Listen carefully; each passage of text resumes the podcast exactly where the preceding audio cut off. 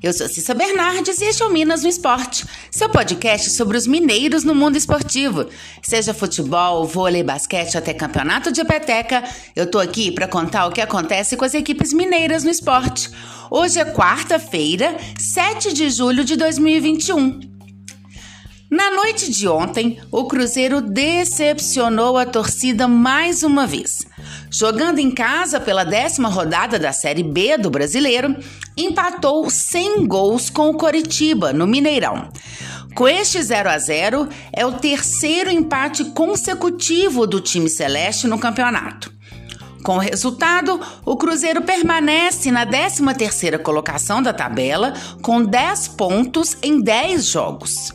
Na próxima rodada, o time celeste enfrenta o Botafogo, sábado, às dezesseis e trinta, no estádio Nilton Santos, no Rio de Janeiro. O Cruzeiro do técnico Mozart jogou com Fábio, Norberto, Léo Santos, Ramon e Jean Vitor, Lucas Ventura, depois Flávio, Giovani, depois Rômulo e Marcinho, depois Thiago, Bruno José, Ayrton, depois Marcelo Moreno e Rafael Sobis, depois Felipe Augusto. Já o Coritiba, comandado por Gustavo Morínigo, jogou com Wilson, Natanael, Henrique, Luciano Castan e Guilherme Biro, William Farias, depois Matheus Salles, Val e Rafinha, depois Robinho, Igor Paixão, depois Igor, Vagninho e Léo Gamalho, depois William Alves. Pela Série A, hoje, América e Atlético entram em campo pela décima rodada. Às dezoito horas, o Coelho enfrenta o Fortaleza no Castelão, na capital cearense, e buscará aí a sua terceira vitória consecutiva, para então engrenar de vez na tabela de classificação. O América é o décimo quinto colocado do Brasileirão, com nove pontos em nove jogos. Se superar o Fortaleza, e é claro, e depender de algumas combinações de outros resultados, é possível que alcance a décima primeira posição. Já o Fortaleza vem de derrota no Brasileirão para o Atlético Paranaense.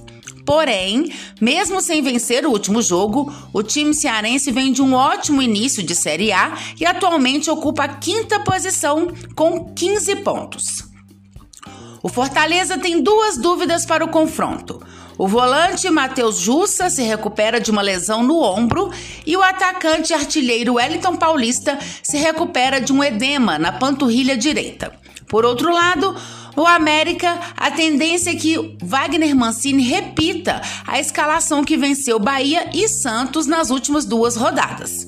Então, os prováveis times para hoje à noite têm aí, no Fortaleza, do técnico Juan Pablo Vodivoda, Felipe Alves, Tinga, Benevenuto, Tite, Pikachu, Ederson, Felipe, Lucas Crispim e Matheus Vargas. Na frente, David e Robson. O América de Wagner Mancini deve ir a campo com Matheus Cavicchioli, Eduardo, Eduardo Bauerman, Anderson e João Paulo, Juninho Valora, Zé Ricardo e Marcelo Toscano. À frente, Felipe Azevedo, Rodolfo e Ribamar. E o Atlético entra em campo às dezenove horas. O Galo recebe o Flamengo no Mineirão. Embalado aí pelas vitórias sobre o Atlético Goianiense e Cuiabá, o Atlético ocupa a quarta colocação com dezesseis pontos. Já o Flamengo é o décimo, com doze pontos, porém, sete partidas disputadas. O Flamengo tem dois jogos a menos que o resto dos times. E tá vindo de derrota no clássico com o Fluminense, quando perdeu pro Tricolor por um a zero. Cuca terá de modificar a equipe que venceu o Cuiabá no último domingo na Arena Pantanal, pois Nátio Fernandes sofreu um estiramento na parte posterior da coxa esquerda. Está fora do jogo de hoje à noite. O argentino aí corre contra o tempo para enfrentar o Boca nas próximas terça-feiras, pelas oitavas de final da Libertadores. A vaga de Nátio pode ser ocupada por Eduardo Vargas, já que o atacante chileno se reintegrou ao elenco depois de ser eliminado pelo Brasil nas quartas de final da Copa América. E outras alternativas para entrar no lugar do Nátio são Jair, Johan ou Marrone. Já na defesa, o Galo será reforçado pelo paraguaio Júnior Alonso, que também foi eliminado da Copa América e está de volta ao Galo. O zagueiro deve formar dupla com Igor Rabelo. Pelo Flamengo, Rogério Ceni terá dois reforços importantes: o lateral direito chileno Isla e o meia, Urugu- e o meia uruguaio Arrascaeta, ambos também eliminados da Copa América. Eles vão substituir, respectivamente, Mateuzinho e o suspenso Vitinho. Por outro lado, o time rubro-negro não pode contar com dois titulares, Everton Ribeiro e Gabigol. Ambos estão à disposição da seleção brasileira, que é finalista da Copa América.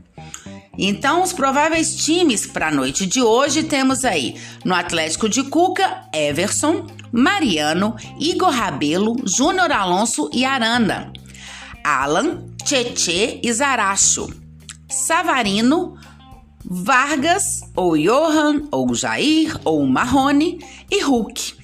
No Flamengo de Rogério Ceni, Diego Alves, Isla, Rodrigo Caio, Gustavo Henrique e Felipe Luiz. O Ilharão, Gomes, Michael e Arrascaeta. À frente, Bruno Henrique e Pedro. Eu volto então amanhã para falar dos jogos de hoje à noite e também dos que vão acontecer no final de semana, além de muito mais informação sobre os times mineiros. Até lá! E se você quer saber sobre o seu time ou qualquer informação esportiva de Minas, manda mensagem, perguntas, dá um oi. Meu Twitter é arroba Cissa Bernardes e meu e-mail é cissabernardes arroba gmail ponto com. Até mais! Boas competições para todos!